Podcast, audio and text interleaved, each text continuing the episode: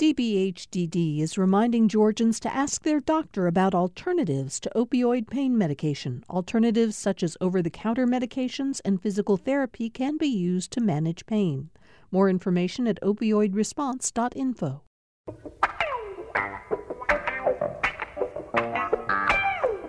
Thank you for joining us again for Political Rewind. I'm Bill Nigut. Uh, we mark an important anniversary uh, today.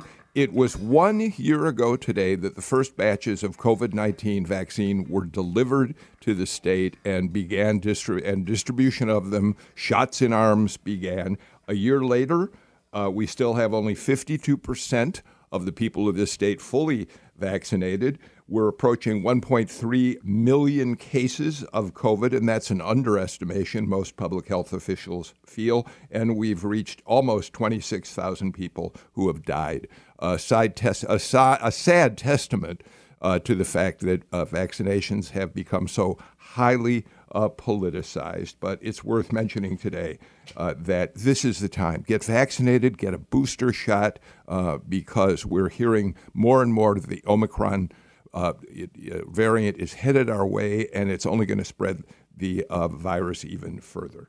That said, let's get right to our panel. It's Tuesdays, which means my partner on the show today senior reporter of the AJC, Tamar Hallerman. Tamar, why didn't we learn until I read it today that you won an NABJ Salute to Excellence Award along with Tia Mitchell, uh, and Ernie Suggs, your colleagues, for work you did paying tribute to John Lewis. Congratulations.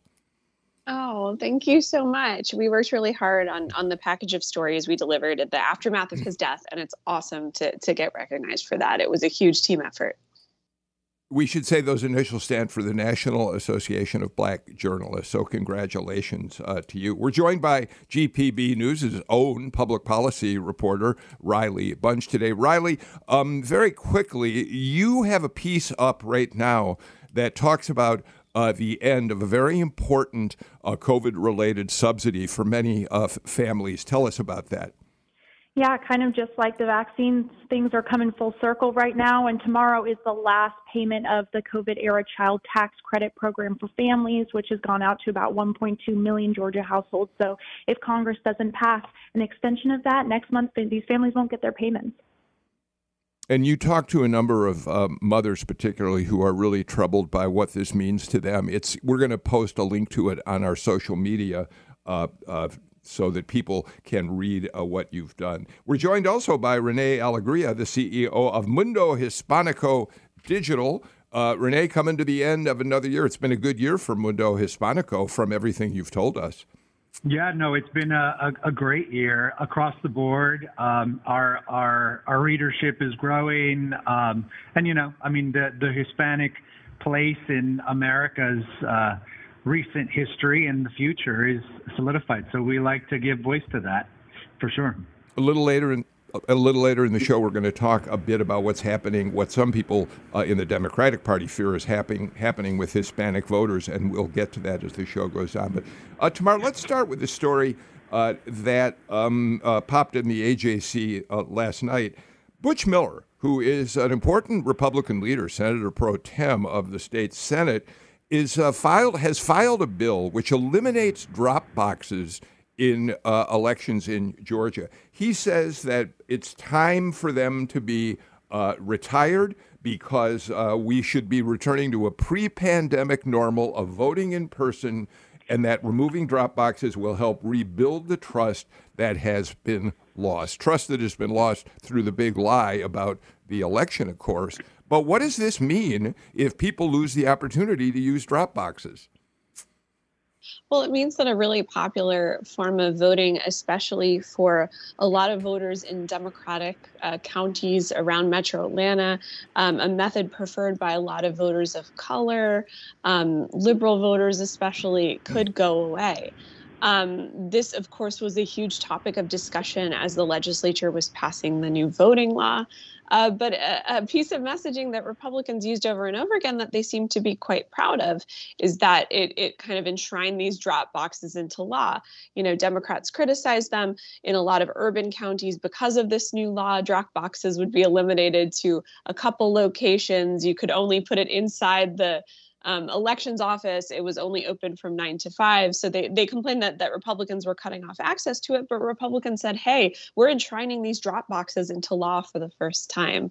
Um, and so it, it'll be kind of an interesting change of pace if if this proposal ends up being considered this year or next year. Riley? No, this next year. next year. Uh, let's not forget also that Butch Miller is in a highly contested race for lieutenant governor, right? And he does not have Trump's endorsement in that race. So it's not surprising to see him making kind of these these pre-files of legislation ahead of the session to curry to this deep red base. And I, I also think it's important to note that this is not the only suggested change we're going to see to the giant sweeping elections bill that was passed last session, right? It's going to be very interesting to see when everyone sat on it for a little bit to come back and see what changes they, they want to make. I know Ralston's talked about making more election changes too. And I think it's also important to mention the other group of people that is going to be severely impacted by changes to the election system, which is local elections officials and poll workers who have gone through change and change and change and change over the last two years years, and they're going to see more changes the next um, election. Um, well, Rene, what's what, one of the things that you, you have to put in this into the context of is the fact that the mantra when Republicans were promoting Senate Bill 202, which they passed and changed the election laws, was uh, the the law uh, makes it easier to vote, harder to cheat. And, and what I think is interesting about this is Butch Miller's contention number one that eliminating drop boxes will stop people's mistrust of elections, but more important, that he believes the way everybody should be voting is in person, even as there are states across the country that are trying to make it really easier for people to vote by doing mail in balloting, online balloting, and the like. Apparently, uh, some of the Republicans in Georgia think the only way to vote legitimately is in person. Yeah, I, I think that uh, uh, you know it will stop people mistrusting um, the the election process that look like Butch Miller, and I think that's kind of the key. The other folks uh, that are are not Butch Miller uh, and his base do trust the process. I, I do think that this is just a, another example of the the GOP acting like a somewhat of a cornered raccoon, right? Burying its teeth because they're feeling trapped and desperate about uh, what the demographic future of Georgia looks like, if not in the state. Um, I do think that that taking this stance uh, does more to activate Democratic opposition than than rally its own base. If you weigh it with a, a, cost benefit analysis, I, I, feel like uh, a lot of Democratic voters are going to say, you, you want to take my drop boxes away? Well, that's not going to stop me from voting. And I think that uh, traditionally disenfranchised black voters, for example, are, you know, who, which are used to hurdles being put in front of them, are going to say, that's nothing, we got this. Or, or young voters as well that, you know, that really see this as being uh, the an election cycle, 2022 and 2024, uh, that they can really have a big impact on. So, you know, I think it's a mixed bag, and I don't think that it's uh, smart politics, actually. Tamar? At this at the same time, I don't think this is something that that people should ignore or dismiss. Butch Miller is still the Senate pro tem or Senate President pro tem. Um, he does not have to step down from that position because he's running for lieutenant governor. Um, and so, as one of the most powerful Republican leaders in the state Senate, um, you cannot ignore this. Um, Tamar, I'm, I'm, sorry, Riley, real quick. Uh, we should say Butch Miller believes that one of the reasons this bill is necessary is he says there were counties in the state that did not follow the rules that were established, uh, having cameras, 24 hour surveillance of uh, the drop boxes, that sort of thing. That's part of his rationale for this. Well, I mean, it goes along with the rationale that there was all this widespread fraud, right? So it's kind of this issue of how are Republicans going to mobilize their base? And if half their base thinks that elections aren't, or two thirds of their base think that elections aren't um, valid, they're going to lean into that um, instead of pushing away from it. All right. Um, I think if you've been listening to uh, uh, our station this morning, you know that we're having a final couple of days of fundraising as we enter uh, uh, 2022 as we come to the end of the year. It's been a great year for us at GPB Radio and certainly here at Political Rewind. Um, I, I, I was thinking about the fact that we're now about to finish two years of having expanded this show to five days a week, live every morning at nine. You know that we have a repeat broadcast at two in the afternoon. That was a big commitment. And there were many times when I thought, as we were planning this move, that, we would have a hard time filling the show with political news. Well, that hasn't proven to be the case. If anything, uh, it was a really important decision in these extraordinary times in Georgia politics to go to two, day, two five days a week. And so, with that said, uh, for those of you who have been supporting us financially, we are so grateful. It's what allows us to have this expanded schedule. If you have not had a chance, but you like what we're doing, even if at times you think that I've said something that you write me a note uh, saying, How could you possibly say that, uh, Bill Nigut? That's fine too. Criticism is all part of the process, but we would love it if you could join us in supporting GPB radio. And here's how you can do it. GPB's Riley Bunch, the hmm. AJC's Tamar Hallerman, and Mundo Hispanico's Rene Alegria with us today on Political Rewind. By the way, we only have one more pledge break in this show and plenty of time for conversation. Um, I, I, do want to give you a news update. Benjamin Payne, who's the new GPB bureau chief down in Savannah, has just uh, sent out a tweet reporting that uh, Judge Walmsley, Timothy Walmsley, has now announced the sentencing date for uh, the uh, the McMichaels and Roddie Bryan. Uh, it'll take place on January 7th. Their convictions mean that they're sentenced to life in prison, but Walmsley will have the opportunity to decide whether, after 30 years of serving, they are eligible for being paroled. So that's a story. And then, of course, the uh, federal uh, uh, uh civil rights hate crimes case comes up after that. Um, so everybody's going to be watching both of those things very, very closely. Uh, uh, it appears that Georgia on Thursday is going to be able to take pride in having attracted a major uh, vehicle manufacturing uh, company, Rivian, which manufactures electric trucks, is, is apparently going to build a plant uh, out in Rutledge, which is about an hour east of Atlanta. And we should point out that this is a big coup for Governor Kemp, who's expected to be making that announcement, because since Kia located down at West Point, we haven't been able to win any of the other bids for manufacturing plants. We do have the Porsche headquarters and the Mercedes headquarters, but those aren't job intensive. Uh, uh, businesses. Um, so, getting this manufacturing plant is a big deal economically for the state, Tamar. Yeah, absolutely. Um, expected to employ about 8,000 people at full production. Um, but not only that, a lot of suppliers um, end up kind of popping around in the area around a lot of these manufacturers, as we saw with, with Kia. And I mean, not only that, but it's something politically that's kind of a feather in the cap of, of a lot of these politicians that bring uh, these big economic development deals to, to states. And especially as uh, Governor Kemp runs for reelection in a tough primary fight against David Perdue, uh, you know, a seasoned business executive in his own right. It's 100% something Brian Kemp will be able to discuss as a huge accomplishment of his while in office. Um, Rene, we don't know. I, I, don't think, I haven't read that we know exactly what kind of tax credits, what kind of tax breaks Rivian is getting uh, for this. And that's always something that uh, uh, critics of our taking, having big tax breaks to attract business are uh, jump on quickly. But the AJC also had a piece. Scott Trubey went out to Rutledge. There are people out there who are not happy that their semi rural community is about to be the site, apparently, of a huge manufacturing plant. Yeah, listen, I, the, the plant is supposed to be almost 2,000 acres.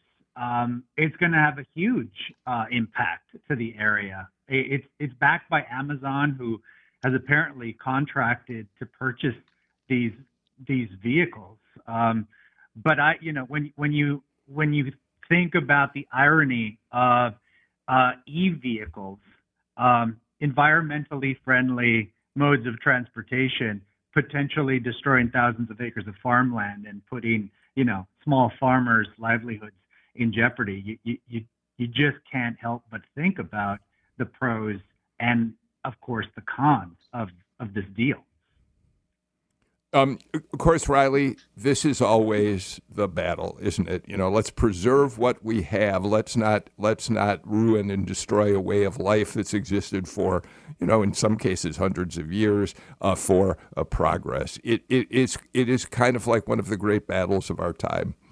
Well, I mean, exactly. I was going to say it's a tale as old as time, right? And I, I don't know uh, how many people know this, but before I came to Atlanta, I worked at a very small newspaper in Boise, Idaho. And when we were having a giant developmental boom, this was a story we were covering every day, right? You know, rural residents um, are not happy with uh, giant projects from the state like this. And so sometimes things that are wins on in terms of the state's industry are they do bring jobs, but they do you know negatively impact the areas and that they come into. And and I think that an also important thing in that is you don't always see those negative impacts for a while, but you see the positive impacts of the state coming in right away. Um, so it, it is a win for Kemp, but down the road, will it come back? You know, it, it's something that you would have to watch in terms of the growth in the the community.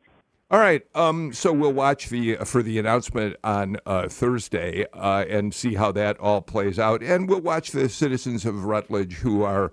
Um, unfortunately for them, probably fighting a losing battle to try to do anything about this. Um, let's move on to another story. Uh, Riley, while the ball's been in your court, uh, David Perdue, when he announced his candidacy for governor, uh, said one of his major uh, uh, initiatives was going to be to eliminate the state income tax. There are other Republicans on the ballot next year who have said they too want to eliminate the income tax.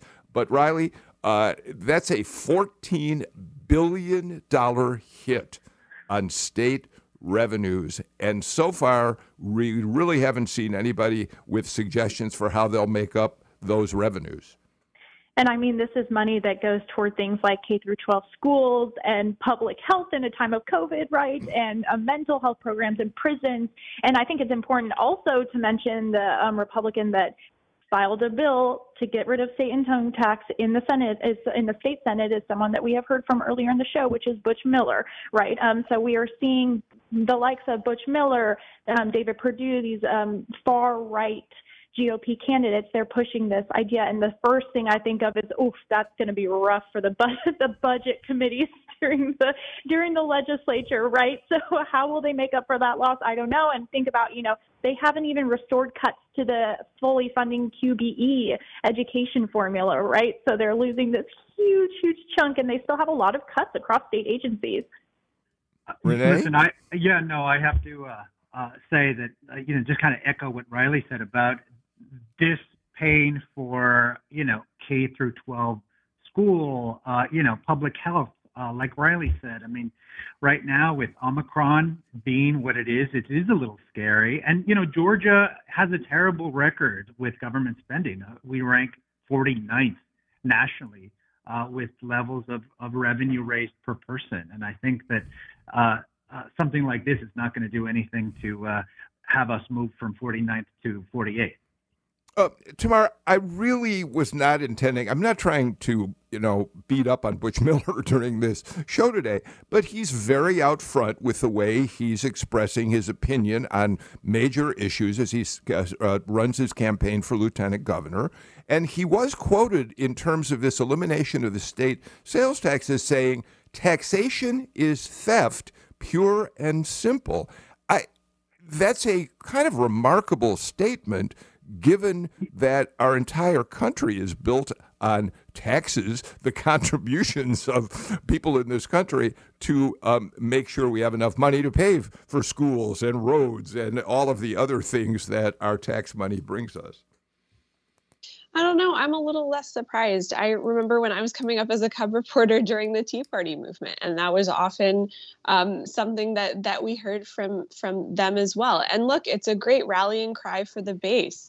Um, it's kind of a sexy thing to say. What's less sexy and harder to explain in a 30 second political ad is why the government does need taxes for certain activities, why it's important for things like maintaining the state's AAA bond rating, and it's harder as a Republican to have to be the one to defend it. Uh, you heard from Terry England um, you know the the head of the uh, House Appropriations Committee who tried to explain in this article my colleague James Salzer wrote uh, about why it's so important. He talked about why the mix of the the 5.75 percent income tax and we have about a four percent sales tax. Why it's been so helpful to the state to be able to kind of maintain what we have in terms of our in terms of our bond rating. And look, we still are going to need schools. We still are going to need to incarcerate criminal criminals and pay for parks and healthcare and stuff. So, um, you know, the, that's the the thing that's missing. You know, people want to get rid of the income tax, but no one's talking about how you're going to make up for that money.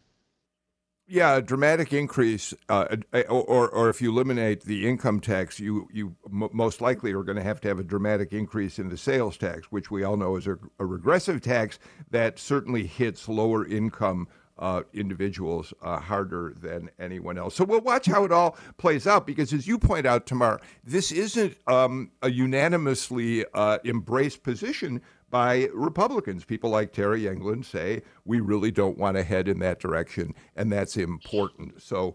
Uh, we'll we'll watch it as it goes uh, forward. Um, one other uh, note about the legislature, um, Riley uh, Michelle Au, the Democratic senator uh, from Johns Creek, uh, was kind of she she lost her district. It, the lines were drawn in in her district that make it much more likely a Republican could win.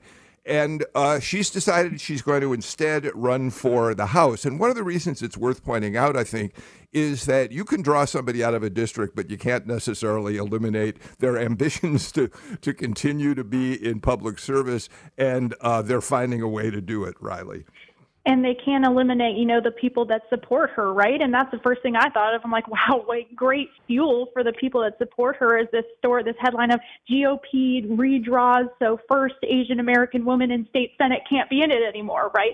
So it, it was definitely a smart move for her to move over to the House in a district that she'll more easily win and you know keep up her her career. All right, let's do this. Let's get to our final pledge, pledge break of the show. A um, few other items I'm really looking forward to taking up when we come back. Uh, Rene, I really want to hear uh, your take on an article that The Hill posted the other day uh, in which they described Democrats as being terribly concerned they are losing Hispanic votes. Um, we'll talk about that and more when we come back. But in the meantime, uh, here's how you can, in these final days, of 2021. Help support Political Rewind and all the other programming you listen to on GPB Radio. Rene Alegria, as CEO of Mundo Hispanico Digital, you certainly are in a position to have your finger on the pulse of what Hispanic voters uh, may be thinking about, which is why I thought of you immediately when I read the piece in The Hill Uh, uh, reporting that Democrats in Washington are starting to get a little bit nervous about the fact they may be losing support of a of a group of voters, Hispanic voters, who have usually supported Democrats. And of course, we've been hearing this beyond the Hill. There have been a lot of concerns by Democrats about uh, the fact that Hispanics are starting to drift away. We should point out, Rene, President Biden did win 63% of that vote in the 2020 race, 30 percentage points ahead of President uh, then President Trump. But the Wall Street Journal poll uh, just taken found that only 44% of Hispanics said they'd vote for Biden if the 2024 election were held t- today. So, uh, Rene, weigh in on your thoughts on this. Uh, it, it's a it's a really complex issue, you know. I mean, uh, you've heard so many folks talk about how the Latino vote is not a monolithic block; that we are comprised of various uh, regions, various countries of origin, each with a narrative that drives how we vote today as American voters. uh, it it it is very unique. Um, you know, when when you do take a look at the Biden numbers, though, I mean, he, he's he's his approval rating right now is not high across the board, right? So I think that needs to be taken with a grain of salt. Uh, Biden's win, however, of 30 uh, percent over over Trump in 2020, you know, what was a was a marker of okay for many Democrats. We still got this. However, there were setbacks all through the nation. Uh, primarily in uh, the Rio Grande Valley in Texas, where you saw South Texans just say no, we're you know we're voting for Trump. Um, you know, it, it, when you take a look at, at at how Latinos vote, you know, the the the drive of voting locally on issues that affect them in any particular region. Uh, you, you have folks, um, you know, advising Democrats who should be worried uh, that they, you know, they they tend to centralize um, Democrats, and I think that you can't do that when you are appealing to the Hispanic vote. Uh, when you do take a look at the numbers, um, however, and I think this is something that this is why Democrats uh, are nervous.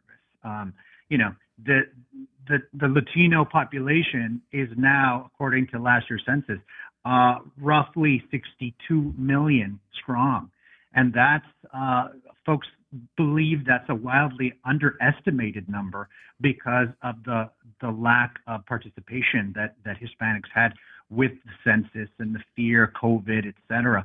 In in Georgia, bringing it back to to this state, uh, we number about 10.6 million uh, in last year's census, a 31% rise over the census previous in in, in 2010. Uh, and if you take a look at the general population, um, which rose 10%, it it's rising three times the number, right? So you can see how uh, Republicans, Democrats, those who are able to to really cater and, and message to our needs regionally are going to be is going to be the, the party that that wins our vote. Yes, but Rene, uh, uh, correct me if there's been a, a, a, dramatic increase. One of the problems has been to get uh, Hispanic voters in the state of Georgia to turn out at the polls, to register, and to actually vote. How has that improved in the last couple of election cycles? It, it, it's imp- it's improved. I mean, I'm I'm not going. I'm going to be the first one to say that there needs to be more done uh, within the Hispanic community to get the vote out, and and we certainly are trying. You know, civic participation is the hallmark of any any any vibrant democracy. Um, I think that in the in the last few um, election cycles, you, you, saw a climate of fear of a lot of folks getting out to vote. Um, and that that's unfortunate. And and and you can you can trace it through the if if we follow the presidential leadership and elections, how the Democratic uh, how how Latinos have either kind of shifted to and away the Democratic uh, Party. The Clintons, you know, Latinos were in love with the Clintons. Um, I mean, they had the Latino vote uh, wrapped. When Hillary Clinton ran for, for office, I mean, she was polling above like 80% with the Hispanic vote. Um, Obama, he, you know, he was known by so many in the in the uh, in the Latino community as the deporter in chief because he mm-hmm. really ramped up deportations across the country, and that was a stark uh, differential from George W. Bush, who was really embracing uh, Latinos and thus got a large percentage of the vote. yeah, George W. George W. won about forty percent of the Hispanic vote in his uh, second uh, run for office. Riley, it does strike me. Um, first of all, I'm awfully glad that Rene reminds us that Hispanics aren't a monolithic voting bloc. I mean, that's just such an important thing to uh, point out because if you don't say that, you uh, risk uh, uh being reductive in a way that's uh, that, that is, uh, in in fact, really insulting to the Hispanic community. But you know what's interesting to me about this is that Democrats have a problem communicating their message. I'm talking about national Democrats now on every front. You know, they just have not been able to get a unified message on so many issues out to uh, voters right now. Yeah, and things like immigration, talk about an issue there, right? Um, and with Kamala Harris and the controversy of her going to the border and all these things. And, you know, one of the things I think about with this is approval ratings for president is going to go up and down across the board in different demographics. But this is something that if I was on U.S. Senator Reverend Warnock's team, I would be thinking about, right? You know, he is up for reelection. We have had this boom um, in the Latino population in Georgia that mirrors the national population. And this is a group that Democrats in Georgia have a hard time reaching out to and getting to the polls. And, and you know, that's where I would be concerned if I was in Georgia politics right now is how do you reach these voters? Voters and talk about your campaign separate from what the president is doing to get them to the polls in Georgia. You know, Tamar, it strikes me that what the Hispanic community needs is a, a, fair fight style organization. I mean, it was Stacey Abrams, of course, and her team who were able to mobilize in bigger numbers than ever African American voters uh, to uh, turn out in 2018 and bring her close to winning the governorship. Uh, the Hispanic community, to the best of my knowledge, uh, you know, n- n- doesn't have that quite that leadership, which is probably something Rene can talk about. But before he does, just weigh in on this Tamar. Yeah, I mean, there are certainly groups that are trying, especially in places like Gainesville, that have seen just a rapid expansion in the Latino population over the last decade or so. Um, something that really jumped out to me in this um, in this story by The Hill, and I think it's a really um, important thing for for Democrats. Like you said, they're you know Latinos are are not a monolith, and I think sometimes Democrats can take them for granted. And this is something that Congressman Ruben Gallego from Arizona, who's a, a senior member of the Congressional Hispanic Caucus, talks about. Kind of the danger for Democrats is that Republicans don't need to win Latinos as a giant block but what they have to do is just strip away 5% or 7% of um, support from Latinos that would otherwise go to Democrats to be able to win nationally. And I think that's the fear for, for Democrats. If a Republican candidate emerges who maybe has a message that really resonates with Latinos, all you have to do is kind of chip away at that block of support. And that could be enough to really swing an election. And Donald Trump, Rene, I th- you know, as, oh, go ahead. Please finish. No, no, please go ahead but Donald Trump, as much as he, you know, truly made strict border um, control kind of a, a, central part of his, um, you know, his strategy, he also said a lot of things that I think appealed to a lot of Latinos, especially men living in border states, and that's what we saw in places like Laredo, Texas. Rene. Yeah, I, listen. Ruben Gallego from Arizona uh, says you know what what so many of us in the Hispanic community know. I mean, you just need a little bit to win the whole pie. And you know, it, eh, Democrats have taken uh, Latinos for granted for so long, and I think that you know when it comes to like you know reaching out to us every presidential election and then forgetting about us only to say hello during Hispanic Heritage Month is you know, rings really false. And we know this in, in the Hispanic community. I think I think that the Republican Party has done a, a better job with smaller, consistent messaging, and therefore that's how they're actually peeling these small percentage points away from the larger pie. Um, I do think that it is what Tamar said is so important, uh, Rene, that it requires such a small slice of the Hispanic vote uh, for Democrats to not be able to hold an election. Five to seven percent. And it strikes me that if Republicans are doing a better job communicating with the Hispanic community, that's a realistic possibility. Is immigration, though, the key issue, or, or is that too just an oversimplification? It's it's an oversimplification. Obviously, you know, m- most Hispanics in in the U.S. have an immigrant story. There's, uh, you know, the, the generation that immigrated to the U.S. and the subsequent generations that find themselves living as Latinos in America, right? But I think the rhetoric around immigration reform policy, how you deal with immigrants locally, can get very heated and you get you get language that is offensive or just downright not educated and and that certainly riles us up, right? Um, and then, of course, you do just have this this scare tactic. You know, you say immigrant, and then you in the Hispanic community, we think of raids. We think of you know families being pulled apart at the border, and and that of course riles us up. But really, it's it's it's like every every American uh, family and individual. It is about the economy. It is about jobs. It is about making good on our dreams. Uh, for this American dream. And you know, we're on the trajectory and path like everyone has been before us. And those those kitchen table issues are are the ones that we listen to most. Uh, which Riley takes us back to what I asked you about a couple minutes ago. Are Democrats figuring out a way to communicate their messaging around those issues? Well, I'd say they have a little bit of work to do, especially going right. from the federal to the state level.